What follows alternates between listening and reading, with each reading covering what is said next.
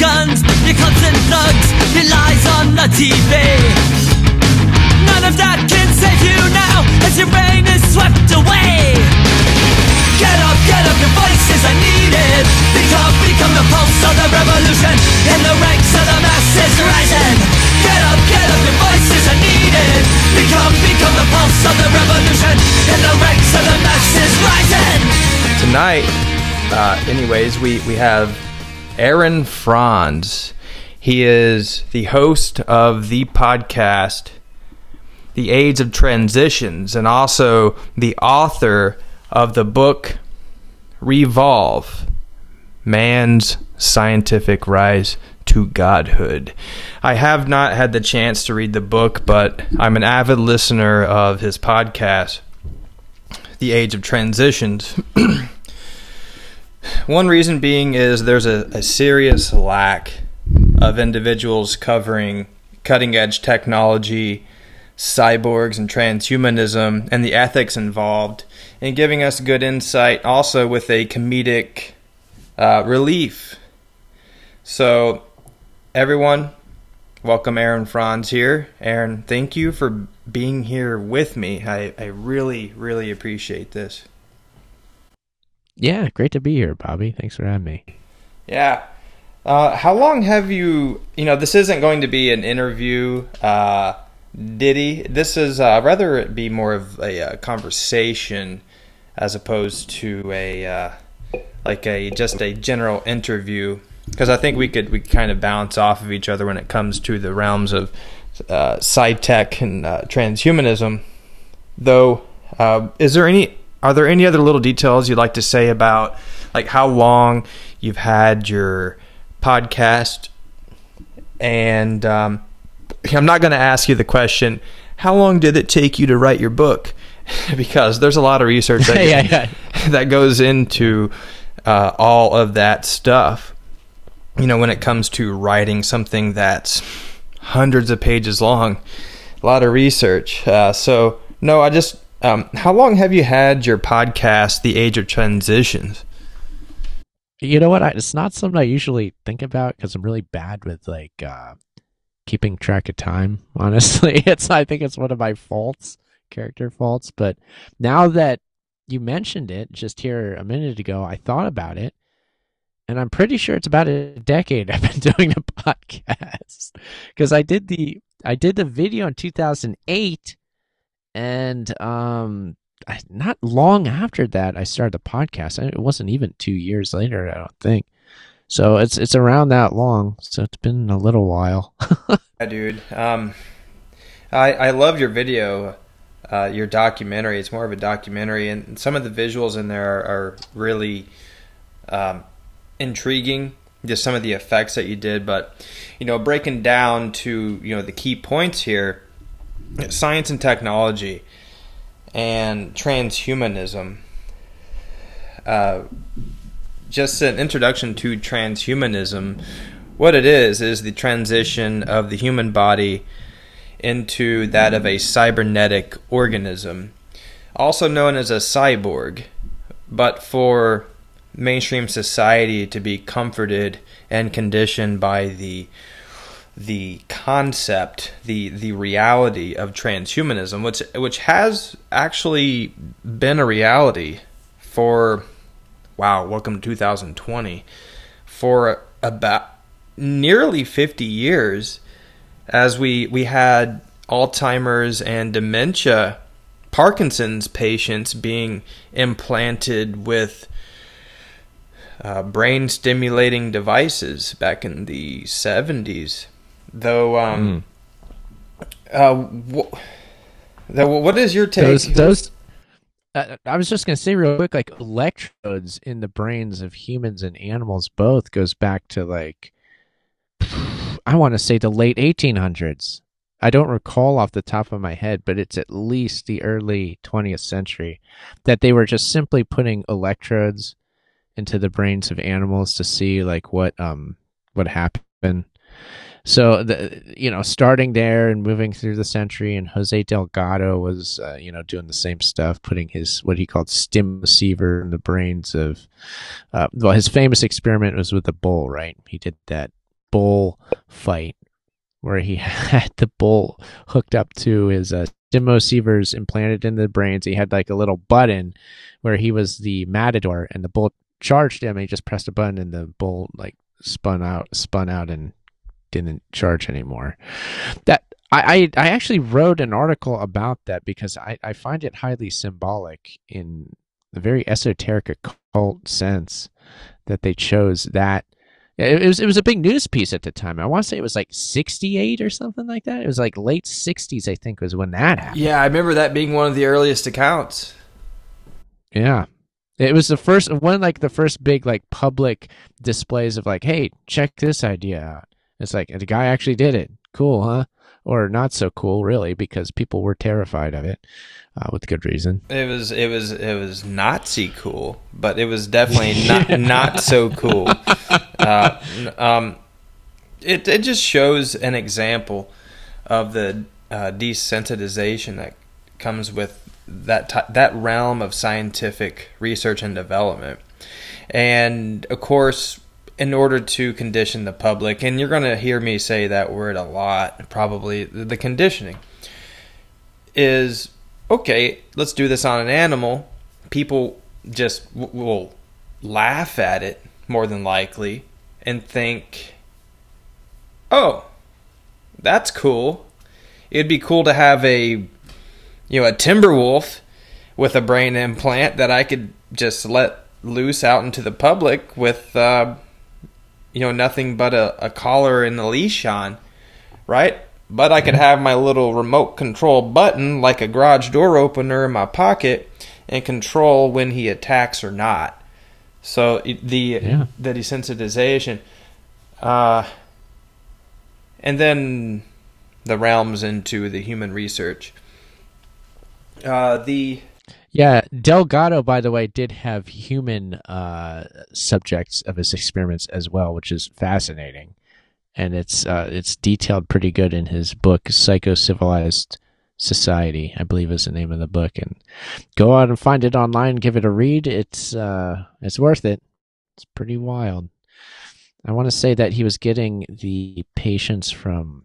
I want to say they're coming from like mental institutions and possibly prisons and things like that. He got, uh, but he, he was implanting electrodes in these people's brains and to all sorts of interesting results. Pretty wild.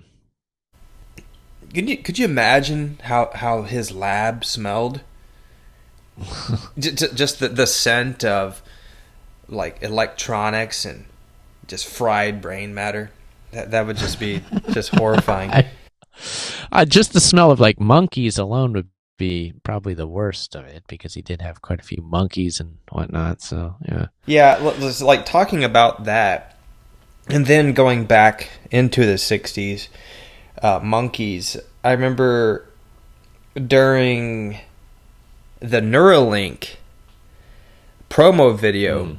that they that they had brought out uh, one of Musk's scientists, I believe was his his chief scientist, uh, got a little angry with with Elon Musk because he bl- tend to do that because because he blurted that they were using primates um, oh. in, in their uh, brain uh, brain implant experiments for the Neuralink, and he, mm. you know his uh, mm. yeah his uh, his scientist got a little mad. He was like, mm, you know, kind of like skiddling his feet.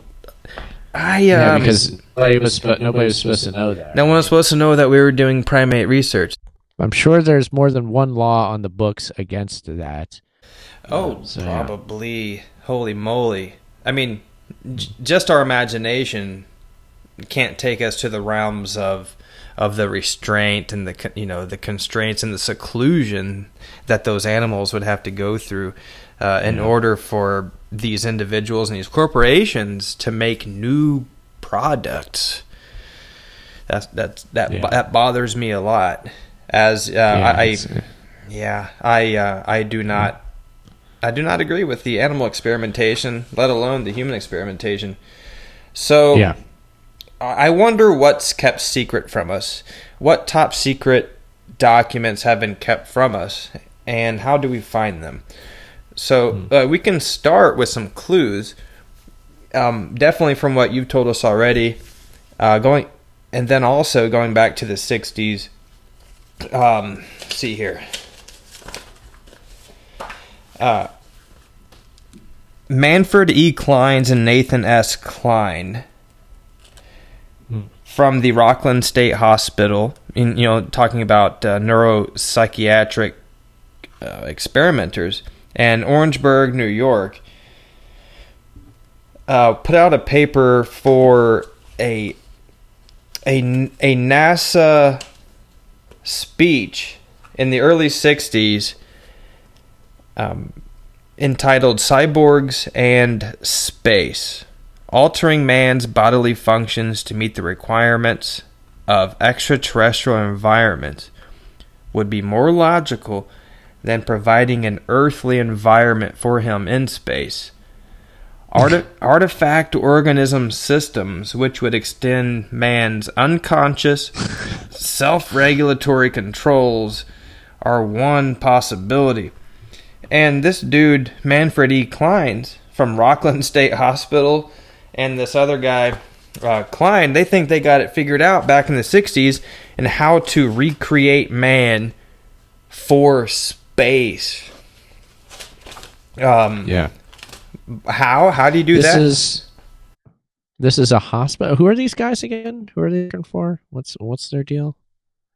Well, we got uh, Manfred Manfred E. Clynes and Nathan S. Kline.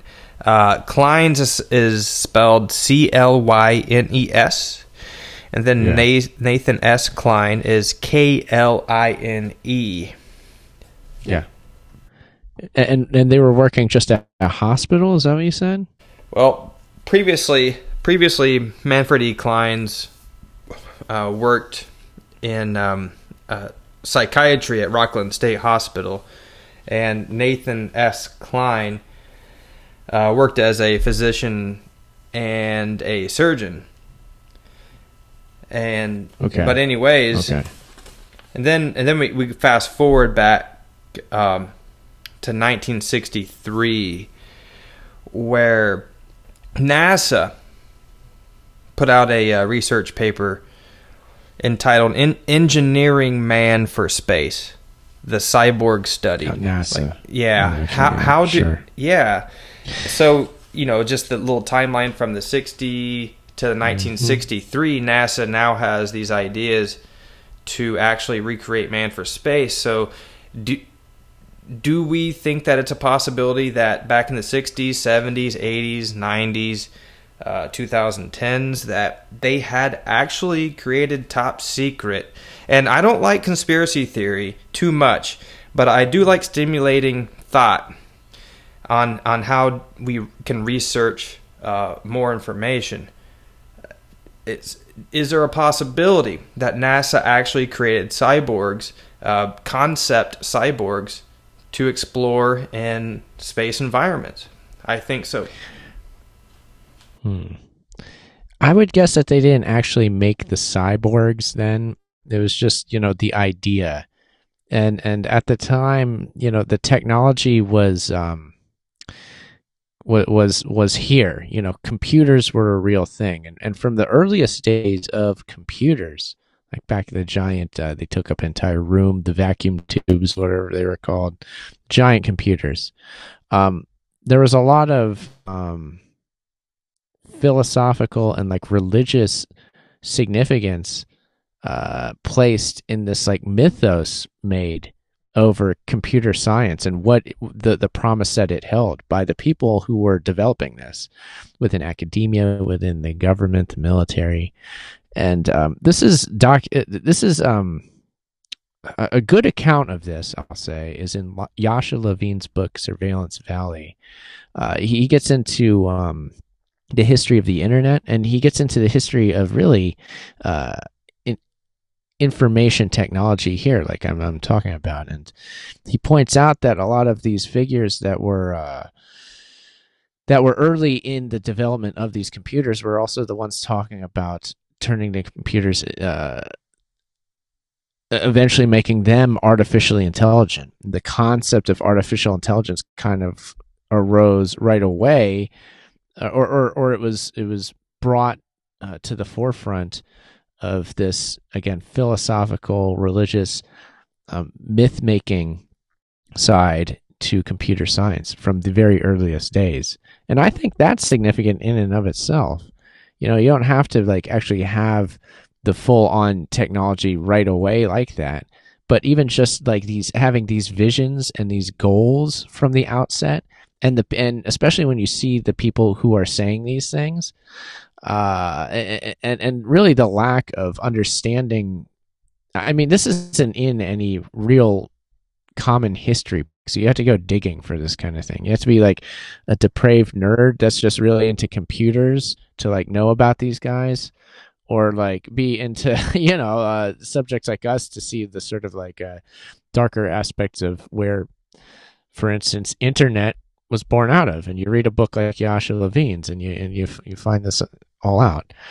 So I, I don't know. I mean I think just again that myth that mythos being made has it's it's it's almost I, I, I just don't think you can downplay that, uh, and and I also think that one of the problems in our day is our inability to see the significance in that weird realm of the mind, the realm of ideas, the realm of myth.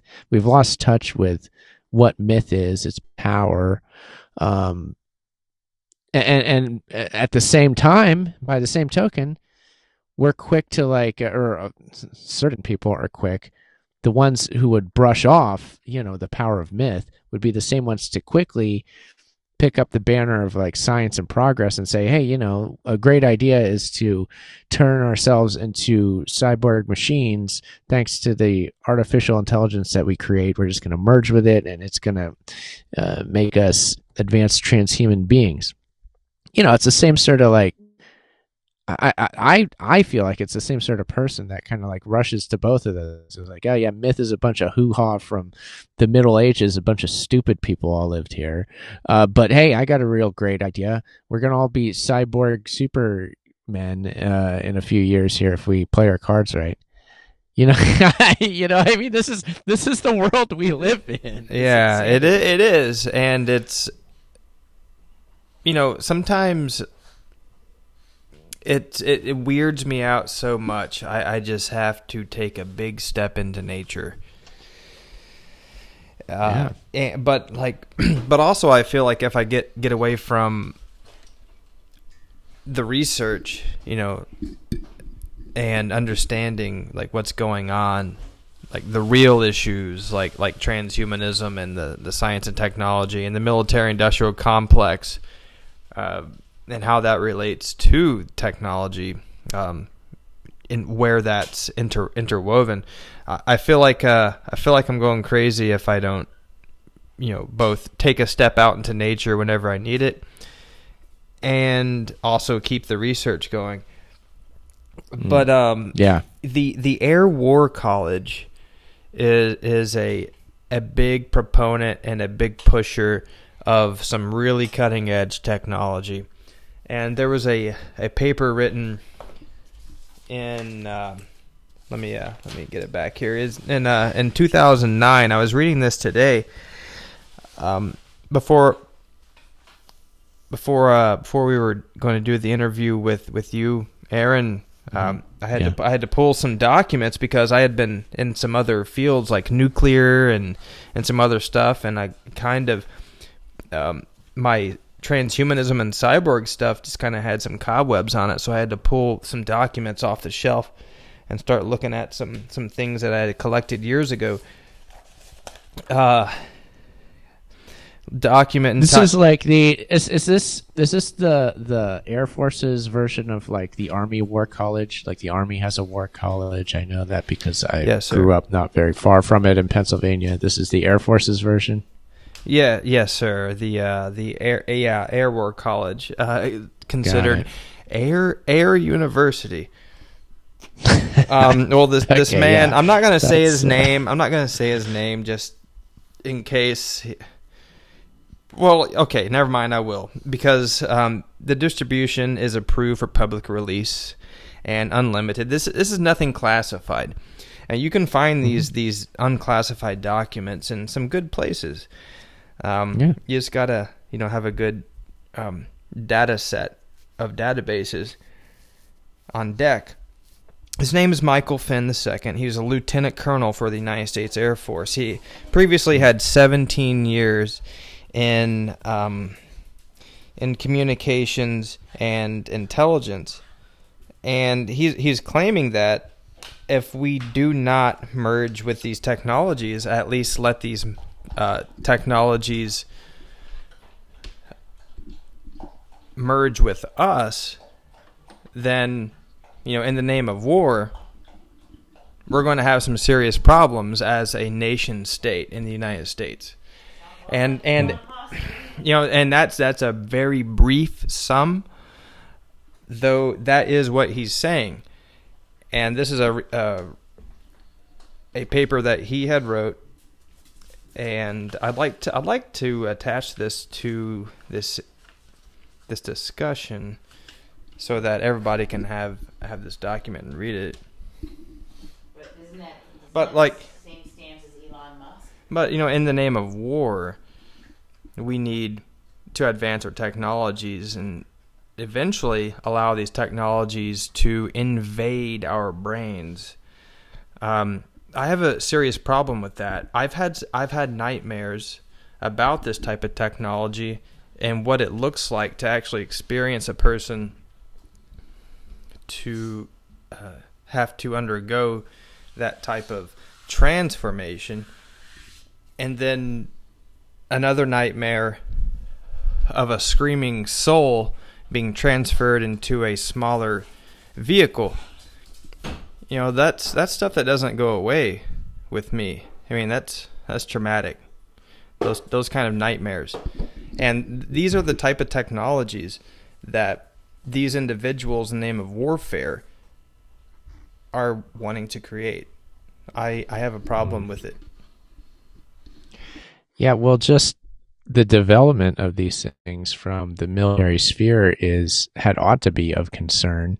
And this is one of the main things I like to harp on too. Is like, well, we talk about this airy fairy future where you become a cyborg and the transhuman vision of abundance and just your your transhuman utopian vision sounds nice in certain ways, I suppose, and that even that's debatable, right? But you know, the the best version of that. Let's let's give them credit for okay, they at least have some ideas that sound good a little bit. Wh- What what gets ignored a lot is you know, well, where is this stuff actually emerging from? Certainly in the United States, it's from uh, the military sphere, the military industrial complex. You know, DARPA, the over bloated defense budget. That's where the money is for uh, all these uh, companies to do their research. They get funded by the military to do it. Uh, you know, and, and that's that's where um, most of this stuff is coming. Again, in our country for sure. Now, there's other countries that are worthwhile to look at too, like China, and they're developing artificial intelligence in particular at a very fast rate. And they're they're doing it unlike we are. They're not doing it via their military. They're doing it via their government for sure. And you know that's bad enough. But uh, you know they're not being created from within the military sphere at least but yeah i i mean i don't know that's uh again the the history of the internet's tied up as um uh, it, it was a military project, and it was used for counterinsurgency in Vietnam, like this primitive version of it, and used for surveillance. And so, we we we just have to realize the uh, environment, the te- of technological innovation that we're already in, and the way the world just is now before we start getting these highfalutin ideas like things are just going to somehow magically work out. It's like well okay if, if we go forward with your ideas it's going to be in the way that we've we've been moving forward all along which is not good You know, something's got to got to change there, bare minimum. If we even decide to go ahead with this, which we probably shouldn't anyway. I'd say definitely, definitely not. Yeah. Mm, uh, there, there's so many just grotesque and just dystopian scenarios that could come out of uh, various applications of the technology. And it, first and foremost, and then second, is the, the military aspect it being used for war purposes, you know, harvesting the neural signals of of human beings in order to show autonomous swarms of drones how to interact with each other. That's a problem. Mhm. And and, Yeah. and then second of all just the the the killing of the imagination, the, the original imagination by virtual reality. Yes, virtual reality. That's a that's a whole nother topic there. I mean it's uh virtual reality and the concept of mind uploading are sort of weird gray sort of subjects hard to pin down. But I I uh, I read this interesting piece by this journalist who uh, is interested in the transhumanist subject, and he's just like talked to a lot of people. He he had interviewed a lot of people within transhumanist spheres and research scientists and whatnot. And I I believe this uh, he wrote a book, and he was saying based on all his research, what he was surprised to find was like the people that he talked to about mind uploading, the actual prospect of that was greater than a lot of the other like things like even like nanotech and stuff like that. They'd think it's more just like mundane, straightforward, like, oh, I'll be able to do that. He was this journalist was saying that well actually the mind uploading people made the best case for like this is actually gonna happen. you, you know, like this is doable that's notable right there. That's that's weird. It's like how, how do you even get that to work? And and there's all of course with any of these technologies. I mean, there's the philosophical aspect. It's like you got to ask the question, like, okay, you upload your mind into a machine. Is that mind your mind? Is that at all you, or is it like you know? Is it just you know some program in the machine now that based off of whatever input you're giving it uh, from your biology, sure, but like then it takes it and runs with it. Like, is that really you? You know, all, so you have to ask those questions. Uh, there's no way around that. It's like, yeah, is is that that mind really yours anymore, or did you sell it to a company um, as a as an electronic clone version that's sold on a market? Right to be uploaded into future bodies. We're not talking Terminator type of sci-fi. We're talking what's actually happening right now, and choosing a side on that. And I think that's really important. That's one of the most tough things to do is to actually choose a a side and like where you draw the line. Sure, sure. Yeah, I, I mean, yeah. The the problem with, I mean, I- we do need to draw the line, and and we don't. And the issue, really, with that, the problem with that is, you know, technological progress is a beast unto itself that no single person can stop. You can choose to adopt or not adopt certain technologies, but even that choice is very limited. I mean, try not having a computer or an email, or if you want to go back further, like try not having a telephone. Um, and you know, getting along in day to day life, it's you you cripple yourself to an extent just as regards to the normal quote unquote normal world when you do those things. Sure you can choose to do them, but nobody really does.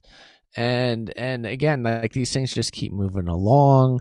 Nobody can stop the overall movement of technological progress at this stage and it's really uh, it's it's i i think it's interesting to think of uh technology as like sort of a force unto itself and um even Jacques Ellul, who was very um, famous as one of the most famous uh, philosophers um, to talk uh, against technological progress or at least critique it. I don't know if he's um, even he kind of hinted at like this sort of weird mystical quality that the machine overall has. And he, he quite he really quite explicitly gets into that especially toward the end of the technological society.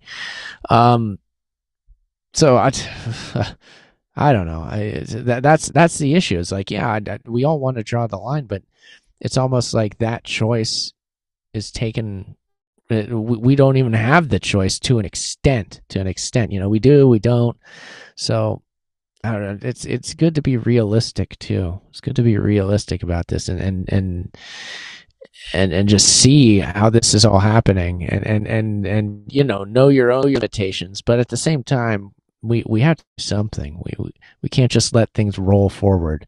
That's the real um, finesse with it all. It's like okay, well, what do we do? I think we can do things, and I believe I am.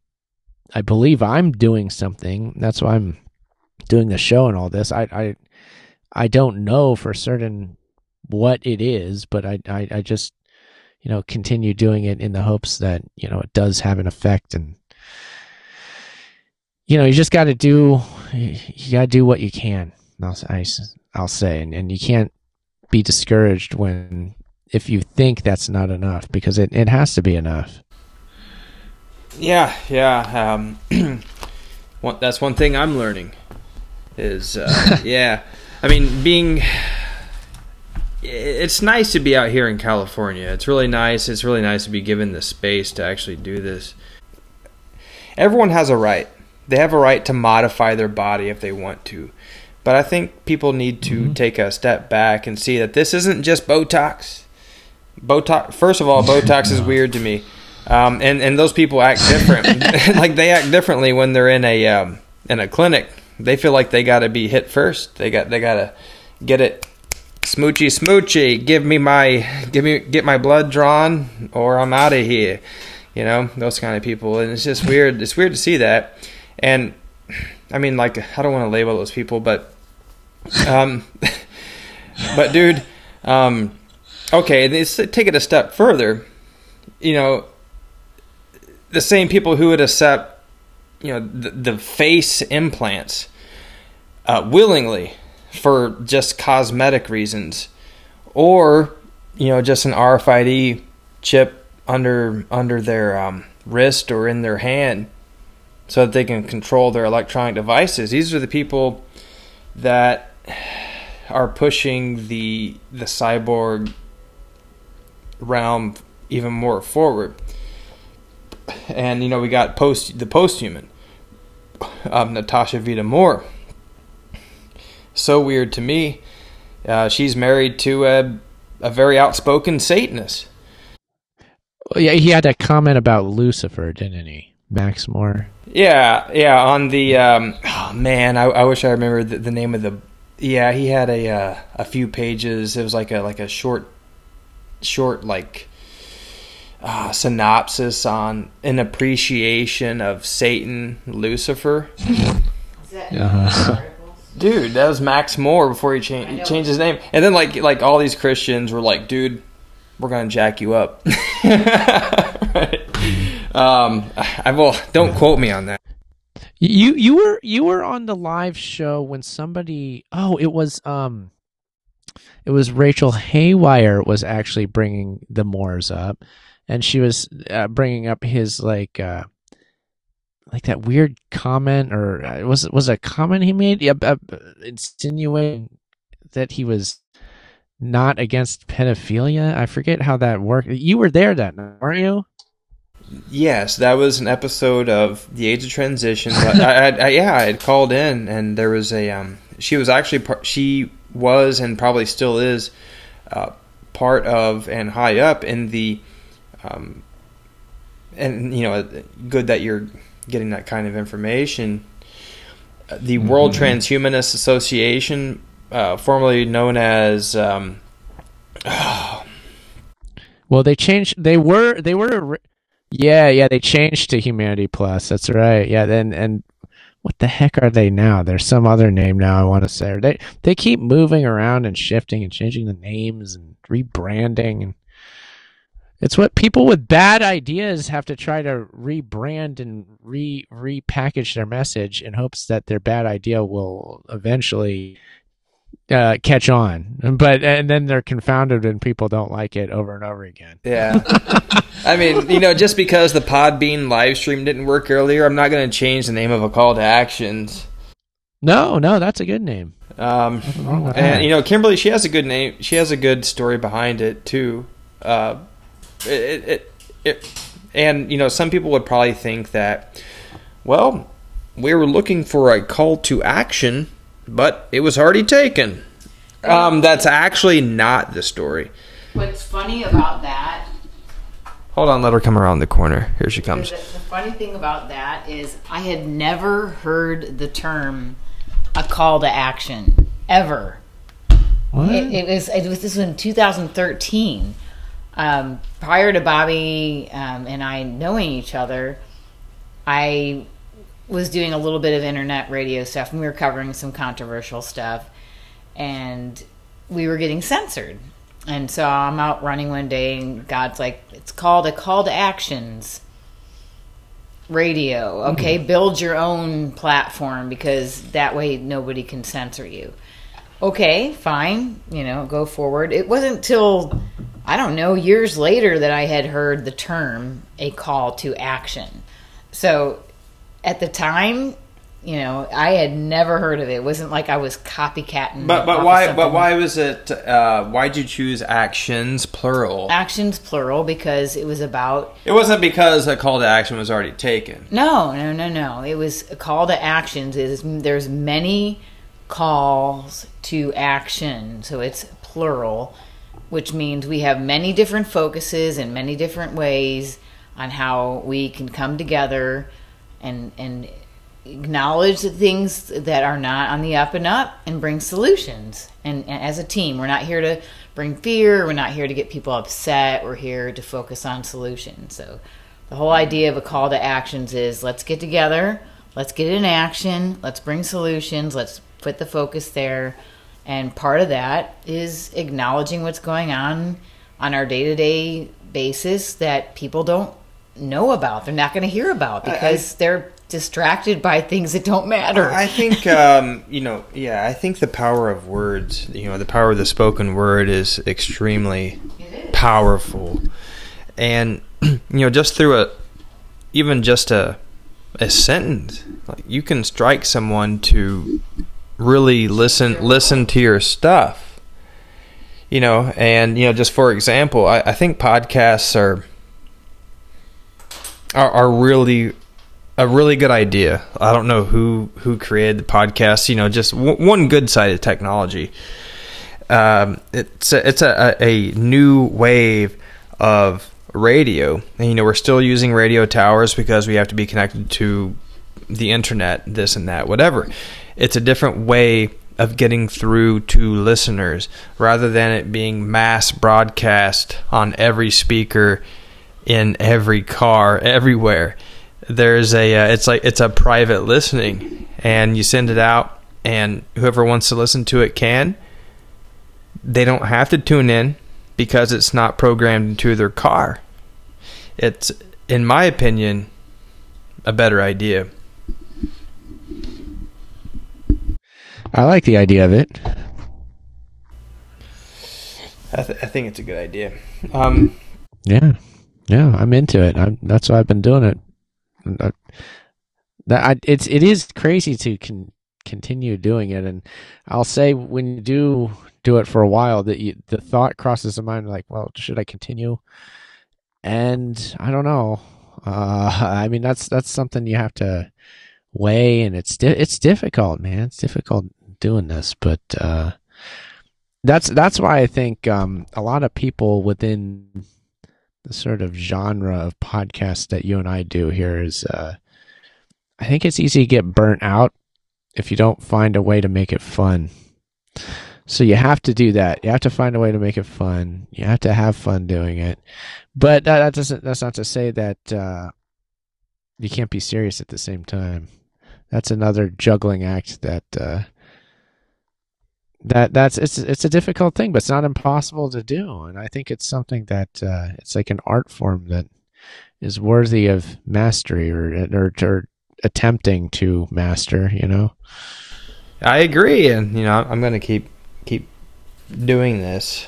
I mean, Well, we I- do it for others. We don't do it for ourselves. You know, at the end of the day, this is about a service to humanity, and we have to find balance in our lives to continue to bring these important things to the forefront. But at the same time, we have to find balance in our lives so we don't drive ourselves crazy over serving others and underserving ourselves. Yeah, and I, I see it like this. I mean, if we don't get like, you know, 10,000 or 100,000 l- viewers or listeners in the first month, um, we need to we need to check ourselves because the things we're talking about are, are way ahead of the curve. And more than likely, there are going to be people 20 years from now listening to, to these podcasts, be, searching through keywords and looking for archived podcasts from 30 years ago, 30 years from now. And they find Age of Transitions, a call to actions, to actually talking about, you know, our humble knowledge of cyborgs and transhumans all the way back in the uh, the early 2000s and the late 1900s. It's kind of interesting to me to think about it on a historical level, historical basis. Yeah. Yeah, it's interesting. This is certainly what we're doing is archived for people who might be so inclined to go back and listen to it. That's the idea. That's what you want as a podcaster. You want people to go back into the archives and dig them up. So who's to say how much that will happen in the future? And uh, certainly we hope that it does. And who knows? Who knows what uh, what will come? But uh, certainly a good thing to do now in the present, now that we're here and we're doing it as we speak. Wow, and so has your focus always been um, the transhumanism stuff, or is it did it start out with something different? Well, it started out as that, yes, because the video, The Age of Transitions, was where I got like my public debut or whatever you want to call it. Like, I made that video about transhumanism because it was like uh, one of the topics that interests me. Like, the, the most interesting, probably like the central topic that I was interested in uh, of many topics.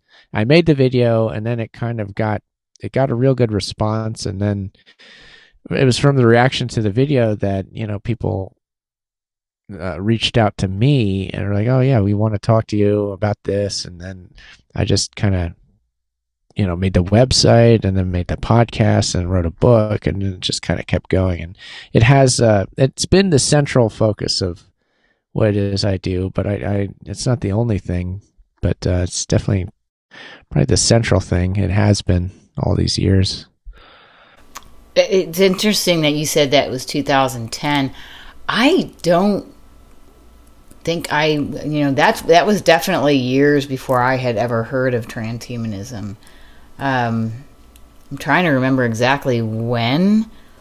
Probably couple years after that. So I, I don't remember at a certain moment when I ran across it or like how it came about. But it seems like you were ahead of your time. Do you do you remember that moment when you just had that like, oh wow, what is this? And this is wrong, and I need to like speak up about that. I I actually do remember that. Yeah, it was just I came across the Wikipedia page for transhumanism.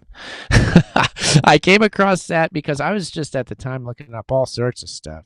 So I, I didn't know where I'd find myself next. I, I was uh, part of the 9 11 Truth Movement in Columbus, Ohio, as a member of the Columbus 9 11 Truth Group. And so, you know, I was uh, looking up all sorts of stuff online to do with that sort of subject matter. And then I, I found this uh, transhumanism page on Wikipedia and I read, you know, the whole synopsis there. And I was like, I put in context with the other stuff I've learned. I was like, oh my gosh, this is horrible. And so, you know, that's that's where it began, I suppose. And I, I do remember that. I remember where I was. I don't I don't just remember that I was on a computer. I was I remember that I was at my friend's apartment uh, in downtown Columbus, and I remember that well. So it was it was an event that does stick in my memory. Yeah, I um I, I grew up in um the Ohio, nor- northern Ohio, west of Cleveland, and uh, Oh. been been to Columbus many times. Um, yeah, Ohio State, fun place. Oh Um, yeah, yeah, go go Buckeyes. It's, it's, it's defi- definitely a state, at least a um, an area in the United States that needs to be protected. Oh, growing up there, yeah, I still have family there. But yeah, I, I and 9/11 was a was definitely a catalyst for my my spiritual um, growth, where I just went into this like, what is going on here? I'm I have to go internally and figure out like where do I stand? You know, like I, I've got a lot on the outside that's good, but I'm I'm questioning like what's going on on the inside, and basically in January after 9/11 event, I I talked directly to God and said, I, I got a void in my heart and I don't understand this. Like, this world is confusing me. And um, I was led directly to have a relationship with Jesus Christ and it changed my life. And ever since then, it's it's just like we are on a mission to bring the truth. And again, it's not through fear. It's not through, um, you know, stirring up anger or anything. It's really just like let's God, let's come together, guys. Let's like let's wake up together. Let's like just, just sift through all this information that it, it, we're being manipulated by you know things that powers that we can't even see and you know you, you feel it you know you kind of feel it. Like i need to to be part of this movement. And we're there, there's not a lot of people at the forefront. And the people and you got to dig into things that are really ugly sometimes. And it makes me cry and i'm upset and i don't like it. But you know you have it's kind of like watching a scary movie. You're like looking in between your fingers you know you're like i gotta look at this but i don't want to. And Let me say this. Uh, that's uh, one one definitely one important point that that Aaron that you made was you know we gotta we gotta we gotta find a balance in this because this stuff is so heavy and it's so just just mentally exhaustive It- um, that we gotta find a balance and and um and make make comedy part of it yeah we do we have to. We have to. Dude, like, okay, check this out. Like, I'm looking at this. Okay, this is part of Science Magazine, and I'm looking at the date. Um, where was it? This is 1960s. We were talking about the 1960s stuff earlier. But this this black image of a man remade to live in space. Okay? And then that there's a a cyborg with you know an artificially pumped heart. Course, he has all the drugs that he would ever need, all the vitamins and essential uh, minerals that he would need strapped around his um, around his thigh, right around his belt. Um, got artificial sensors sensing and detecting and releasing certain chemicals into the bloodstream as this this man remade to live in space, he has a a um, a brain implant, is carrying what looks like a a bomb um, somewhere on the moon or somewhere on um, some foreign planet. So, you know, Trump's space force would would I mean, it, okay, it's it's 2020. Is this the actual year that they actually launched the real cyborgs into space? I mean, of course that would be completely classified, so we we couldn't know. But we know that the concept's been around since the 60s. The, the research has been at, at least the research has been done since the 60s. programming was being done So- thought was being done. You know, creating a, a man that doesn't need an an astronaut spacesuit. And why? Why do they need a man, a fake man in space? What are they doing with it? Uh, it's nightmarish. Like like if you really like really think about it, really, really think about it, it's it's it's a nightmare. Yeah. Yeah, I mean, I, I whenever that Space Force stuff pops up, it just makes me think of like uh, the movie Aliens and the Space Marines. you know, the the sequel to Alien, Aliens and Space Marines. I'm like, that's what I always think of. So You know about space being a an environment for you know war, not not an environment for peace. Um, I actually I kind of oppose their their statement that's, of, of it that's, being. Uh, that's that's a very good point, Bobby. You're, you and this is bringing up what we're we're talking about earlier. Is like, what's the context that all this technology and in in this specific case, space travel?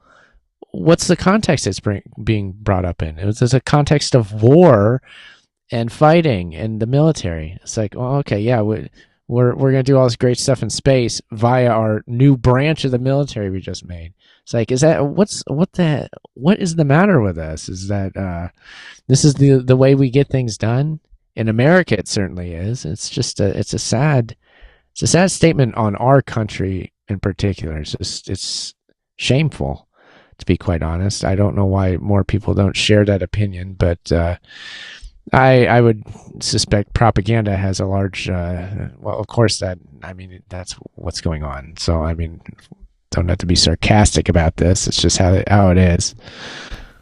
Yeah, I mean, next thing you know, um, life's going to be discovered on Mars. Those water bears actually mutated and became the size of grizzly bears.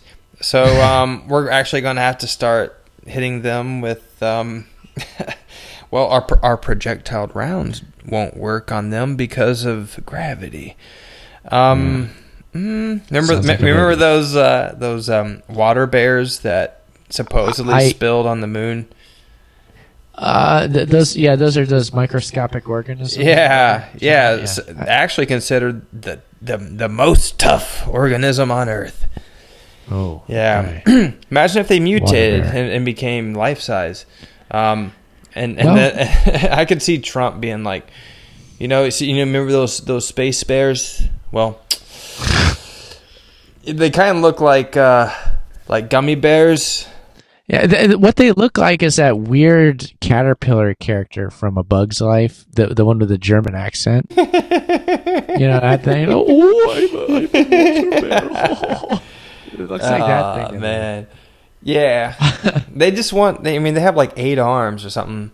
They just want. Yeah, they're just want a hug. They just want a. Um, they just want a space hug. They don't want to be hit with lasers. I mean, like, like, I mean, the only weapons we could we would be able to survive with, I think, probably would be laser weapons. Um, projectile rounds, of course, wouldn't survive in space. But I mean, like, who knows? Our lasers would probably be completely ineffective because they're, um, you know, created on different, um, on different elements uh, that just aren't that shouldn't be used for war purposes on the moon. But I would assume that the Space Force would actually create certain weapons that actually would, and definitely lasers that would uh, be effective in those environments and those elements on the moon, at least in Mars, probably. If it if those plan if that actually exists, I mean, if they're they're scenarios that they put out for seventy years actually do exist. I mean, I think we were given the wrong. I think we were given the wrong video. I, I do believe. Are you, are you talking about? Are you talking about Aliens, the movie on VHS cassette? VHS, mm, it's the best stuff. That's the only way. First of all, that's the only way to watch Aliens, or, or Alien. like if you're gonna watch, if you're gonna watch a movie from the 80s or 90s, you need to watch it on VHS. And Yeah. you know, go, go to a um, a thrift store and buy a, a VCR player, um, or VCR. They're called VCRs for like less than ten dollars, and then you can get uh, VCR tapes or VHS for like fifty cents at yard sales. Mhm. But Yeah. um, yeah, that's the only way to watch those kind of movies. But um, I agree. let's see here. What what else should we cover? Uh, like to get back back on the topic. Um, um, the space force. That was something that, that I wanted wanted to cover because, like, at this point, it's just like theoretical because we don't have really any documented evidence to prove. Wow. Well, doesn't doesn't doesn't Donald Trump have a little hat that says Space Force? Well, it's it's a re- it's a real thing. Yes, and Well, I they mean, they if- they, if they He claim has a hat. If he has a hat that says that, it's got to be real. it has to be That's has to be. That's how- that's but how I- but we don't that's how I know we don't know if they're creating cyborgs uh, for space yet. But I would say definitely that would be where they would create cyborgs to go into space. Would be actually the space force. Space Force. Yeah. White Musk oh, Or is that white Space- blondes, Space X or Space Force? white blonde clones. No, so um, is Elon Musk Space X or Space? Uh, Elon Musk, Kimberly's asking, is um, Elon Musk SpaceX or Space Force? He's uh, he's SpaceX. That's a that's a really good Yeah. question that she brought up. Yeah, he's he's SpaceX. Yes. Yeah, because And then uh, Bezos has his own one. Um, Blue Origin, I believe, is the name of his company. but the cyborg all these- technology. Elon Musk, I mean, he has first of all, he, he he goes underground. He goes underground with his boring company. Okay, creates underground bases. We knew those uh, those uh, boring machines existed even before Elon Musk and his Diddy came out because we read the books about underground bases. Uh, You know, we read the articles and all that stuff. Um, we seen the pictures, uh, but the technology to actually create a human being or some type of uh, replicated human being to become an astronaut in space without a spacesuit, given cybernetic implants, creating cyborgs for space. I could actually see Elon Musk and his company actually creating. We have SpaceX and he has Neuralink. Put Neuralink together with SpaceX and created a top secret project from there. Of course, that's theoretical, but that, opens the mind to possibly a project is actually happening with SpaceX and Neuralink uh, to actually create cyborgs for space.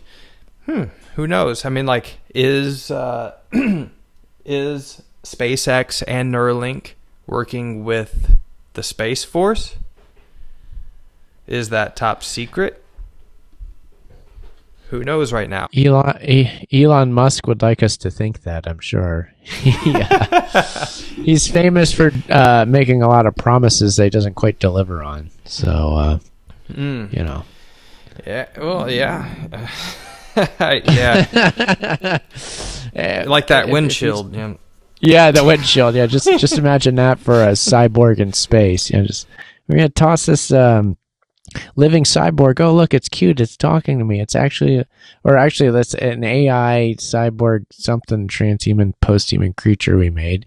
We actually brought it to life. It's a machine we brought to life. It's really cool. Now we're gonna launch it into space and see if it lives. And then it dies tragically and horribly, and they videotape it, and it tr- it traumatizes everybody watching it, and. uh Maybe that's his next move. That'd be exciting. Why don't we all do that? That'd be fun. Create a new form of sentient life only to murder it in a bizarre and terrifying new way. Well, Aaron, um, I don't think you're too far away from what could possibly be actually happening. Stop.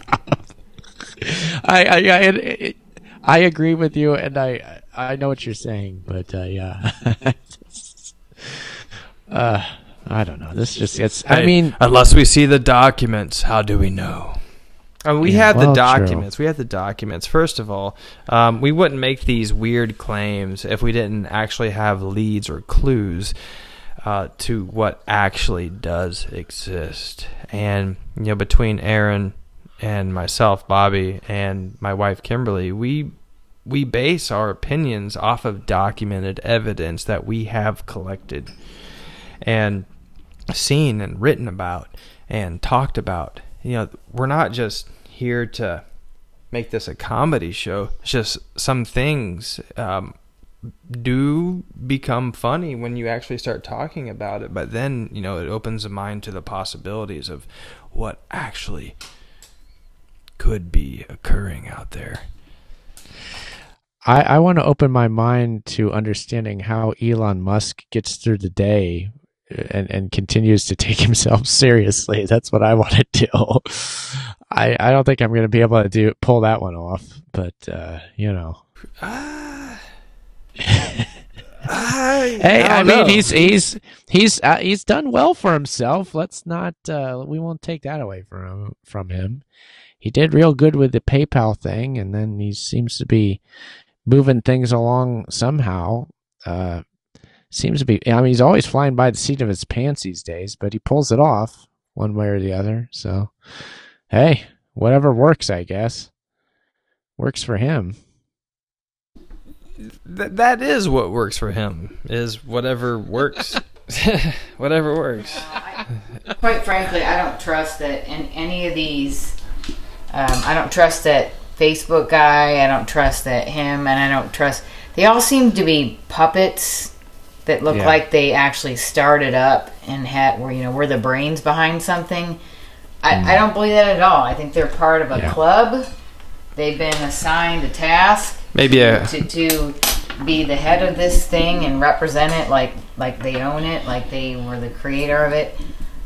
I, I really don't trust that any of these guys are brilliant. I think they're puppets. I could go on to say maybe a club of clones, but I'm not going to claim that. Uh, I, I love talking about the concept of human cloning and just how simple it actually is. Um, you know, I've never tried to do it. I never will. It's just, it's actually just a really easy thing to do. And once you actually create a human being, they could actually be, could become your own property and trafficked and used and if need needed programmed via neural implants. Though mm, 2020 we're still talking about that being a theory. When Elon Musk claims and actually has released a company called Neuralink and we know that these uh, these implants have gone on for at least 50 years and then Aaron is talking about the experiments that go back way way uh, way beyond is it safe to say that this type of technology is no longer theoretical and that this is actually happening Yeah, a lot of this stuff is happening. Artificial intelligence is happening in a huge way. Space exploration's happening. Uh, it's just you know a matter of what stage each given technology is in. And cy- I mean cyborgization and just the concept of cybernetics is an interesting one, pioneered by or, or uh, it was the term coined by Norbert Wiener, who is an interesting guy who was right. I mean, he was a big shot at MIT, and he worked for the military and and um, all the, all the big wigs in this. Uh, and he actually broke away from them too. He started protesting against uh, the militarization of all this, which was fascinating. So, I mean, yeah, all the, this stuff is definitely happening. Uh, it's just a matter of, and, and again, the, the mind uploading concept apparently is a doable thing, uh, which is which is weird, but hey, I, there you have it. Um, but I, I think I'm going to get going here soon, Bobby. I think my computer is actually going to shut off soon if we, if we keep going. Well, uh, yeah, I was gonna say um, w- with that, I was I was actually going to uh, cut this off anyways. So uh, good timing there. Cool, dude. All right. Well, yeah, this is uh, Bobby Vaughn Jr. and Kimberly Schultz over there with our our guest here, Aaron Franz. He's the host of the Age of Transitions podcast, and you can find that on iTunes anywhere. I th- I think it's Apple Podcasts these days, but you can find it on. I like uh, iHeartRadio. I listen to it uh, every Monday night on iHeartRadio, and um, you can find it on Stitcher, all those podcatchers. Anyways, Aaron, thank you very much for being persistent and thank you for your your patience here and we will do this again i, I would love to to do this again with you We'll do a live Sure. session when we get the bugs Sure. worked out with that. anyways this is bobby vaughn jr and kimberly schultz aaron uh, do you have any words you'd like to leave the listeners with No, not really. Just my website's theageoftransitions.com. That's it. And uh, thank you, Bobby and Kimberly, for having me here. god bless thank you for your time